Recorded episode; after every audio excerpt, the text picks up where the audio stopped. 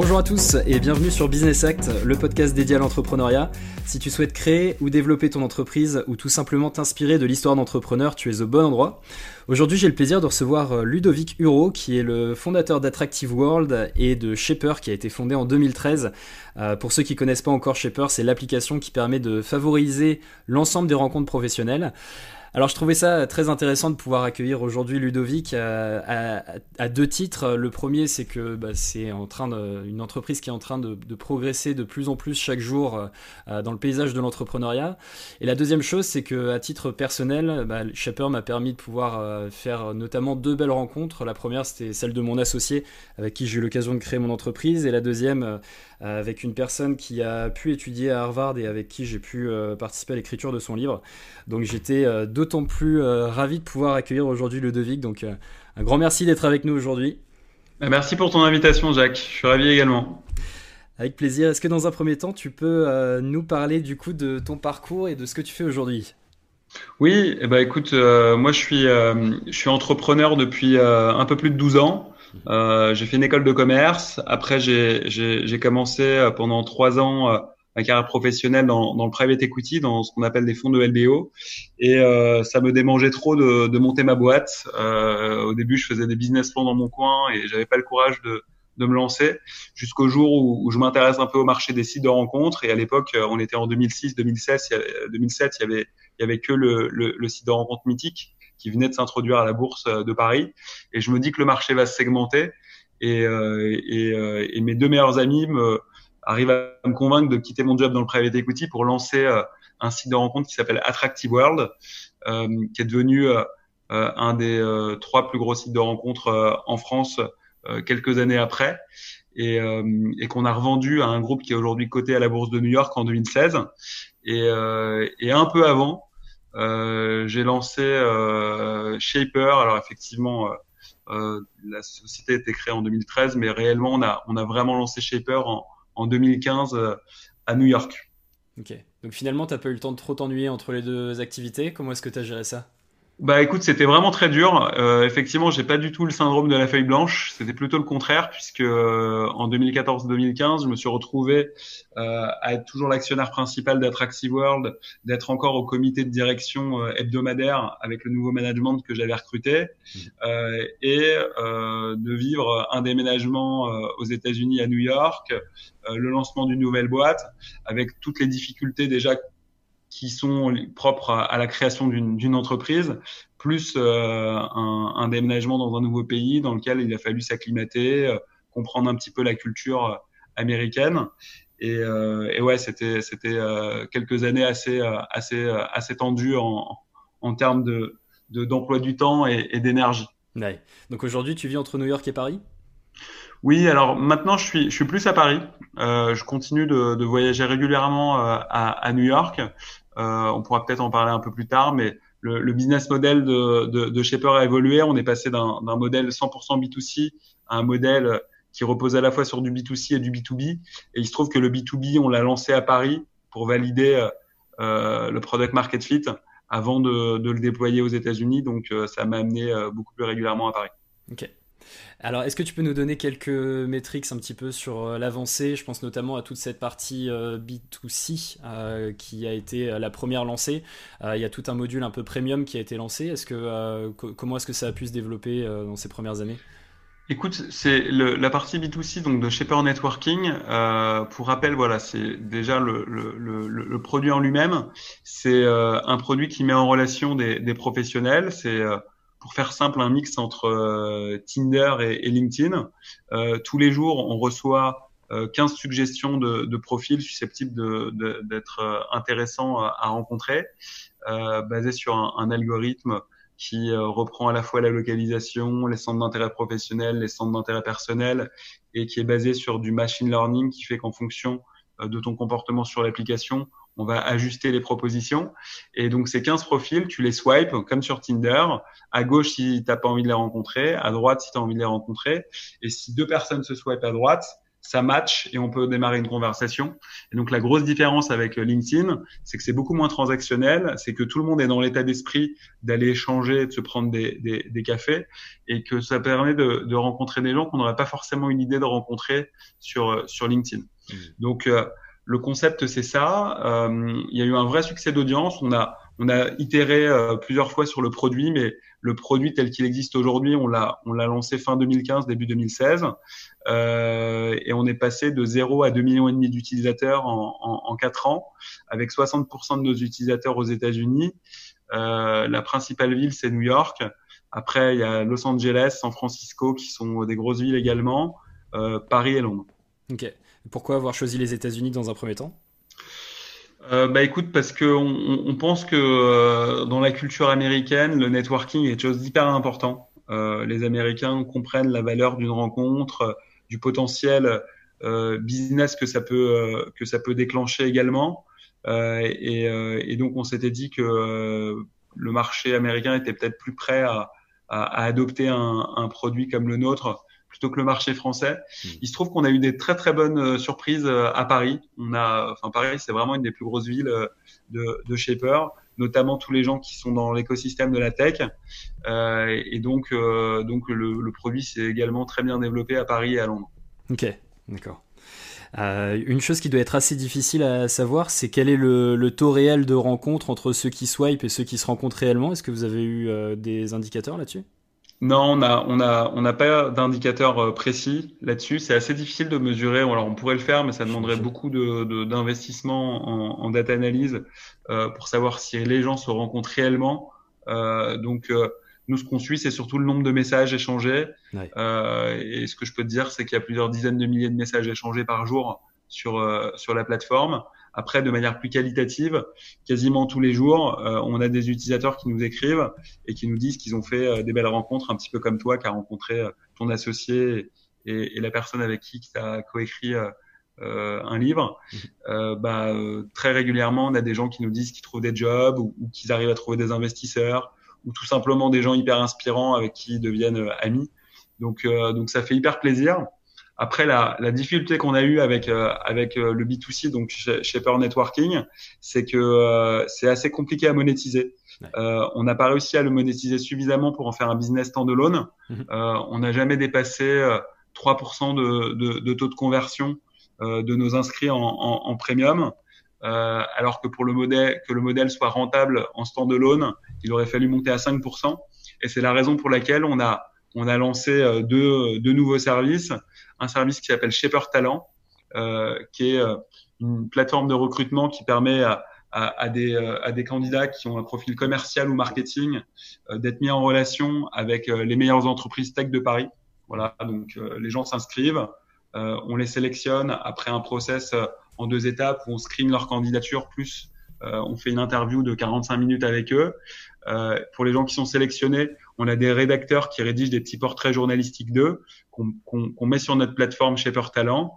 Euh, chaque semaine, il y a deux newsletters qui partent euh, à tous nos clients startups. On en a plus de 300. Euh, et, euh, et, les startups qui sont intéressés par euh, les, les, candidats que, se connectent sur la plateforme les contactent directement.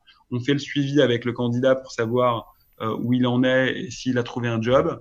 Et à partir du moment où le recrutement est validé, on est rémunéré 12% du package brut du, du candidat. Voilà, donc ça, ça fonctionne extrêmement bien et on s'apprête à le lancer euh, aux États-Unis euh, dans, dans, les mois à venir.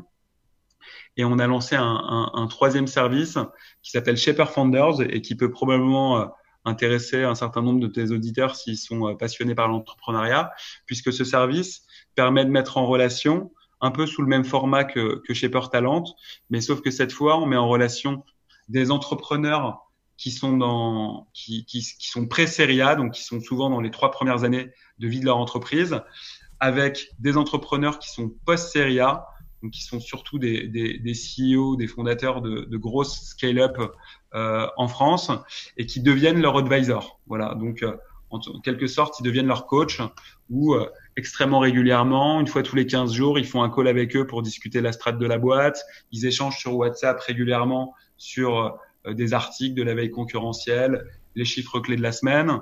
Ils leur ouvrent leur réseau pour leur faire régulièrement des intros pour accélérer leur business ou leur présenter des investisseurs. et quand il y a des moments hyper importants dans la vie de l'entreprise, comme une levée de fonds par exemple, ou la session de la boîte, si, si ça arrive, et eh ben à ce moment-là, ils se mobilisent un peu plus pour relire notamment le deck ou relire les, les, les propositions des investisseurs pour s'assurer que, que la startup choisisse les bons investisseurs, euh, mettre les bonnes clauses dans leur pacte d'actionnaires et, et maximise ses chances de succès. Voilà. Donc euh, là, on a on a lancé ça il y a un mois. Euh, c'est un projet qui est né euh, pendant le Covid. On a vachement réfléchi à ce qu'on pouvait faire euh, pour pour aider l'écosystème entrepreneurial. Et c'est vrai qu'on se rend compte que que d'avoir un advisor c'est hyper clé. Voilà, il y a pas mal d'études, notamment aux États-Unis, qui montrent que les entreprises qui ont un advisor parmi les meilleurs entrepreneurs tech aux US sont les entreprises qui réussissent le plus mmh. euh, et qui surperforment complètement par rapport à, à, toutes les autres. Et donc, on a envie de, de faciliter ça euh, dans l'écosystème français aujourd'hui et, euh, et, plus tard euh, le dupliquer également aux, États-Unis comme on dupliquera euh, chez Peur Talent. Ouais, ok. Ouais, on voit quand même que de temps en temps, quand on se retrouve face à des investisseurs, il peut y avoir des sleeping partners. Là, l'idée, c'est justement d'avoir des personnes qui sont vraiment actives et qui peuvent t'aider presque au quotidien à avancer sur ta boîte grâce à leur expérience, quoi. Ouais, parce qu'en fait, en fait, la réalité, c'est que peu importe l'expérience qu'on a en tant qu'entrepreneur, on fera toujours des erreurs. Et souvent, on fait des erreurs parce qu'on a la tête dans le guidon. Mm. Et donc, d'avoir quelqu'un qui lui-même a lancé sa boîte, mais qui l'a beaucoup plus développé hein, sur les, les, les, 220 advisors qu'on a aujourd'hui sur Shaper Founders euh, en France, euh, il y a quasiment la moitié des fondateurs de boîtes du Next 40. Euh, la plupart sont des gens qui ont levé entre 10 et 20 millions d'euros. Donc, ils ont déjà passé toutes ces étapes-là. Ils ont déjà levé beaucoup d'argent. Ils ont déjà scalé leur boîte en la passant de quelques salariés, voire même en étant tout seul, à euh, des dizaines ou des centaines de salariés.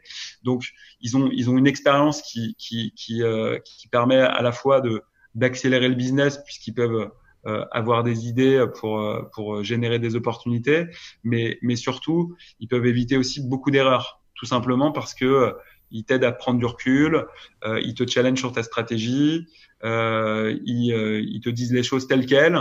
Euh, et euh, étant donné qu'ils sont pas forcément investisseurs dans ta boîte, et eh ben ils sont extrêmement libres dans, dans, dans, dans le ton et, et, dans les échanges qu'ils peuvent avoir avec toi. Et ça, nous, on estime que c'est hyper clé d'avoir quelqu'un qui te dit les choses telles qu'elles sont, sans sans prendre de gants, parce que parce que parfois il vaut mieux le dire avant plutôt que perdre des mois ou perdre beaucoup d'argent à, à, développer des choses qui ne fonctionnent pas. Ouais, ok. Ouais, donc finalement, vous avez réussi à développer tout un modèle hybride euh, qui peut s'adresser à la fois au B2B, au B2C, potentiellement après à des acteurs euh, financiers ou autres. Euh. Enfin voilà, c'est la création de sites, tout un écosystème et encore une fois, toute cette partie rassemblement, création de liens pour pouvoir être, être meilleur. Quoi. Ouais, voilà, nous on est, on est vraiment, vraiment convaincus que, qu'un des énormes enjeux quand tu es entrepreneur, c'est de faire les bonnes rencontres. Et on se dit que avec Shaper Founders qui te présente les meilleurs advisors sur euh, l'écosystème tech en France, Shaper Talent qui va te présenter les meilleurs sales, les meilleurs profils marketing et Shaper Networking qui te permet de faire des rencontres de manière beaucoup plus informelle et, et d'élargir ton, ton, ton réseau. On se dit qu'on est en train de créer un écosystème assez assez fort, euh, que ça soit en France, aux États-Unis, en Angleterre, au Canada, euh, et que euh, on prévoit d'ajouter encore des nouveaux services, notamment effectivement t'évoquer le financement qui peut être un, un des sujets dans le futur, euh, pour permettre à un entrepreneur qui se lance d'avoir toutes les portes ouvertes pour pour maximiser ses chances de succès. Ouais. clairement, et quand on lance son entreprise, euh, le fait de pouvoir bien s'entourer, c'est clé. Enfin, rien que sur le fléchage des bons financements, des choses comme ça, c'est euh, hyper important. Euh, il y, a beaucoup de choses qui existent encore, enfin, qui existent en France. Autant faut-il pouvoir en être conscient. Donc, c'est l'occasion. Ouais, ouais. Et, encore une fois, je veux dire, les... se tromper d'investisseur, ça, ça peut coûter tellement, tellement d'argent à une entreprise, se tromper de business model, euh, se tromper de roadmap produit. Euh, et donc, euh, vraiment, quand tu as quelqu'un qui est capable de, de, de te challenger, t'aiguiller là-dessus, ça, ça, ça fait gagner un temps extrêmement précieux, voire même beaucoup d'argent. Euh, c'est pas toi que je vais l'apprendre, mais, mais les intros, pareil. Je veux dire, tu vois, quand tu quand tu mets ta crédibilité pour faire une intro auprès d'un entrepreneur, euh, bah, généralement l'investisseur va avoir une écoute différente, une confiance différente. Donc ça peut aussi accélérer énormément les levées de fonds. Euh, ça peut accélérer des recrutements clés comme les recrutements d'un CTO par exemple ou d'un head of sales. Donc il y a vraiment beaucoup beaucoup de choses qui qui sont euh, très très lié à la, à la mise en relation dans, dans le succès d'une d'une startup. Et nous, c'est ce qu'on veut faciliter à grande échelle. Hmm, ok. Euh, quels sont les prochains objectifs pour Shaper? Euh, Il y a quelques mois, vous aviez eu l'occasion de pouvoir faire une euh, levée sur Anaxago. Comment est-ce que ça s'est passé? Comment est-ce que vous imaginez la poursuite pour les prochains Ouais, ouais, ouais. On a, on a, on a levé 20 millions d'euros au total. Anaxago, je pense, a apporté autour de 15% de, de, de, la somme. Je crois entre 2 millions et demi et 3 millions d'euros de, de mémoire. Aujourd'hui, on n'a pas besoin de, de financement. Euh, entre le chiffre d'affaires de Shaper Talent et le chiffre d'affaires de Shaper Networking, on est euh, quasiment à l'équilibre financier. Euh, donc pour l'instant, on, a, on, a, plutôt envie de se focaliser sur sur le développement de, de Shaper Talent et, et, et, de Shaper Founder, que ce soit en France ou à l'international. Et, euh, et, on verra plus tard si on a des besoins de financement pour pour scaler encore plus vite ou éventuellement même faire des acquisitions. Euh, on se posera la question dans un second temps, mais pour l'instant, on est on est plus focus sur sur le développement de ces services. Ok. Si, euh, si tu étais euh, advisor, en, l'occurrence sur, euh, sur cette partie conseil aux startups, on disait effectivement que on apprend beaucoup des échecs, des difficultés. Quel est un peu le, point dur que tu as pu connaître à la fois sur Attractive World et puis sur, sur Shaper? Est-ce qu'il y a un moment qui était un peu critique et, et sur lequel tu as beaucoup appris particulièrement? Ouais, il y a, y a, eu pas mal de moments. Je vais pas tous les raconter, sinon le, le, podcast va durer euh, trop longtemps. Euh, mais euh, mais non, je pense que sur, sur Attractive World, euh, il y a eu, on a eu des difficultés au début à, à créer la plateforme parce que j'avais pas d'associé tech notamment ni produit et, et que j'ai fait un certain nombre d'erreurs sur les deux premières années pour pour construire la plateforme. Donc je pense que c'est hyper important en fait quand on lance un projet euh, d'identifier les, les, les, expertises nécessaires à la réussite de ce projet et trouver des associés qui sont capables de couvrir ces expertises-là. Mmh. Euh, on a souvent euh, tendance à, à s'associer avec des gens qui nous ressemblent, alors que oui, il faut avoir des, des, des valeurs communes, ça c'est ça c'est certain, mais euh, mais c'est également important d'avoir des expertises complémentaires.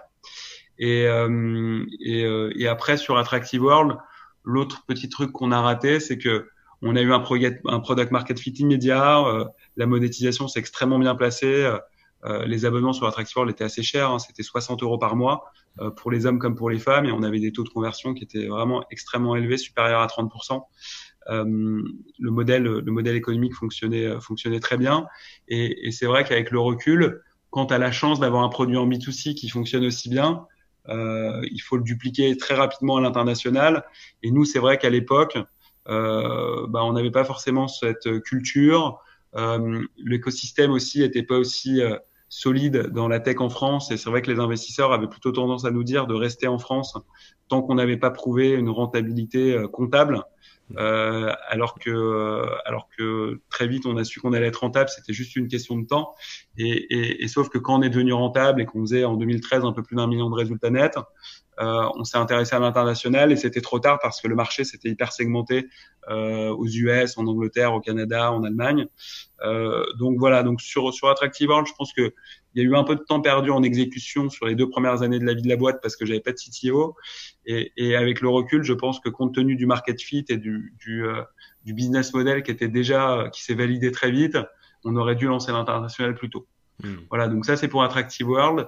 Sur Shaper, c'est plus euh, sur la monétisation. Je pense que on, on, a, on a passé trop de temps à, à développer euh, la partie B2C chez Per Networking euh, et on n'a pas trouvé la monétisation euh, nécessaire à en faire un business standalone. Et, et je pense qu'on aurait dû s'en rendre compte plus vite, c'est se dire que euh, chez Per Networking, c'était super pour créer une, une, une, communauté de plusieurs millions d'utilisateurs générer une marque forte aux États-Unis comme en Angleterre ou, ou, ou, en France, mais que par contre la monétisation viendrait du B2B. Et c'est vrai que c'est depuis qu'on a lancé Shaper Talent et, et, maintenant Shaper Founders que la monétisation euh, a, a fortement euh, progressé. Et, euh, et je pense qu'on aurait pu le faire un peu plus tôt. Ok. ok. Euh, tout à l'heure, on parlait de, des liens qui peuvent exister entre Shaper, LinkedIn, qui sont euh, finalement des systèmes euh, proches mais différents en même temps. Est-ce que tu penses que Shaper sera le LinkedIn de demain? Non, je, je, je, pense, pas que ça soit l'objectif aujourd'hui. Nous, notre objectif, c'est de devenir le leader mondial de la mise en relation et vraiment se concentrer sur les différents cas de mise en relation, que ce soit de la mise en relation pour du recrutement, pour trouver un advisor, pour potentiellement trouver du financement ou autre. Mhm. donc, donc on est vraiment focalisé là-dessus et on a abandonné l'idée de, de, devenir un, un, réseau social plus large. Euh, tel que tel que LinkedIn tout simplement parce qu'ils sont ils sont extrêmement forts mhm. c'était un peu l'objectif initial mais mais n'ayant pas craqué la monétisation euh, du B2C, euh, ça a rendu cet objectif plus difficile. Donc, euh, je, je considère pas que ça soit une erreur parce que parce que je pense qu'il faut avoir parfois euh, des grandes ambitions et, et, être extrêmement agressif dans, dans sa stratégie de, de développement, ce qu'on a fait. Euh, mais à partir du moment où, où, où, la monétisation ne suit pas, euh, c'est compliqué de, de, de, concurrencer LinkedIn parce que ça demande des fortunes en, en investissement. Et, euh, et, donc, on est, on est revenu sur une stratégie euh, de croissance beaucoup plus rentable. Et, euh, et c'est quelque chose qui, euh, qui je pense, euh, est le bon chemin pour, pour qu'on fasse un, un, acteur leader mondial sur la mise en relation. Hmm. Ok. Quel est le livre qui t'a marqué, qui t'a le plus marqué au cours de ces dernières années? Est-ce qu'il y a un livre particulier, un ou plusieurs? Ouais, moi, il y a, y a, un livre, je crois que c'est le livre que j'ai le plus offert. J'ai dû l'offrir, je pense, entre euh, peut-être à 30 ou 40 personnes. Euh, c'est un livre qui s'appelle Le pouvoir du moment présent. Mmh. Euh, toi qui est passionné par le, le, le développement personnel, euh, voilà, je pas de doute sur le fait que tu connaisses ce livre. euh, je trouve que c'est un livre assez extraordinaire qui te permet de, euh, à la fois de, de, prendre un peu de recul sur sur la vie et, et, et profiter des, des, des, petits moments avec ses, ses amis, avec sa famille alors qu'on a plutôt tendance à voilà être un peu tête dans le guidon, à, toujours être euh, un peu euh, voilà dans ses pensées. Moi surtout je suis quelqu'un d'assez obsessionnel quand j'ai une idée en tête, euh, notamment quand c'est pour développer Shepherd, ça a tendance à me prendre beaucoup d'énergie, beaucoup de, temps de cerveau disponible. Et, c'est vrai que c'est un bouquin voilà qui, apprend à, essayer de voilà d'observer un petit peu ce flux de pensée, d'observer ses émotions euh, pour euh, mieux vivre sa vie, être beaucoup plus présent, euh, être beaucoup plus attentif aussi aux gens. Et, et, ça, c'est quelque chose qui, qui moi m'aide beaucoup, à la fois dans ma vie perso, dans ma vie pro aussi quand il y a des moments de stress, euh, mais également par exemple lorsque je prends la parole en public. Voilà, moi à la base c'était c'était un exercice qui, qui, me stressait beaucoup, euh, et, et, et, ce bouquin m'a permis de, de vraiment d'être capable d'identifier ces, euh, ces, émotions un peu négatives avant de prendre la parole en public pour, pour m'en libérer et, euh, et, et, et, apprécier de plus en plus cet exercice. Après, il se trouve que on a eu la chance, que ça soit sur Attractive World ou sur Shaper, d'avoir beaucoup de, de, de, de, médiatisation et donc beaucoup de prise de parole. Et c'est vrai que si j'avais pas fait ce travail sur moi-même et, et, euh, et, notamment avec l'aide d'un bouquin comme, euh, comme le pouvoir de mon présent, euh, je ne sais pas si j'aurais autant apprécié ce, ce, ce, type de prise de parole. Et, euh, et donc voilà, c'est vraiment un, un, livre que, que j'encourage tous tes auditeurs à, à lire. Euh, moi, ça m'a vraiment beaucoup, beaucoup aidé dans ma vie. Ouais, ok. Euh, et enfin, une question avec laquelle j'aime bien finir ces interviews, parce qu'on arrive déjà à la fin, euh, le temps passe très vite et on pourrait encore parler pendant des heures. Quel conseil est-ce que tu donnerais à la personne que tu étais il y a 10 ans? Alors ça, c'est une très très bonne question. Euh, quel conseil je lui donnerais? Écoute, je, je, je, lui dirais que, euh, d'ailleurs ça va un petit peu avec, euh, avec, euh, avec le pouvoir du moment présent, je dirais que, que le plus important, c'est le voyage, c'est pas la destination. Ouais. Ouais, profiter, euh, profiter de l'ensemble du parcours et, et, pas uniquement penser juste à la fin. Quoi. Ouais, parce que quand tu entreprends, je veux dire potentiellement, tu jamais heureux, tu vois. Je veux dire, tu as toujours des as toujours envie de mieux, tu te projettes toujours dans l'étape d'après, donc tu célèbres pas assez tes succès. Mm. Et, euh, et, tout d'un coup, euh, euh, l'histoire se termine. Alors quand ça se passe bien, tu vends ta boîte, mais mais t'as pas finalement apprécié autant la chance que tu avais d'être entrepreneur, d'avoir une boîte qui marchait bien, qui était rentable, euh, qui avait une certaine notoriété, etc., etc. Et, et, et c'est tellement important parce que voilà, la, la, la vie, euh, y a, elle peut basculer vite, quoi. Je veux dire que ce soit dans la vie perso, la vie pro, euh, le succès d'une entreprise ou, son échec. Parfois, ça se joue pas à grand chose. Dans la vie perso, pareil. Hein, voilà, il y a beaucoup de choses qui tiennent à un fil, la santé, euh, l'amour, l'amitié. Enfin, il y a, vraiment pas mal de choses qui, qui font que si tu les apprécies pas, ça peut disparaître. Et, euh, et donc, euh, donc ouais, je pense que je pense que si j'avais un conseil à donner, ça serait ça. Ok, Bon, bah très bien. Bah, un grand merci en tout cas Ludovic pour, euh, pour ces échanges, pour, euh, pour cette richesse de, de nos discussions. et puis bah, je te souhaite une très bonne continuation pour la suite. Bah, je te remercie beaucoup Jacques. Ouais, merci à toi. À bientôt. À bientôt.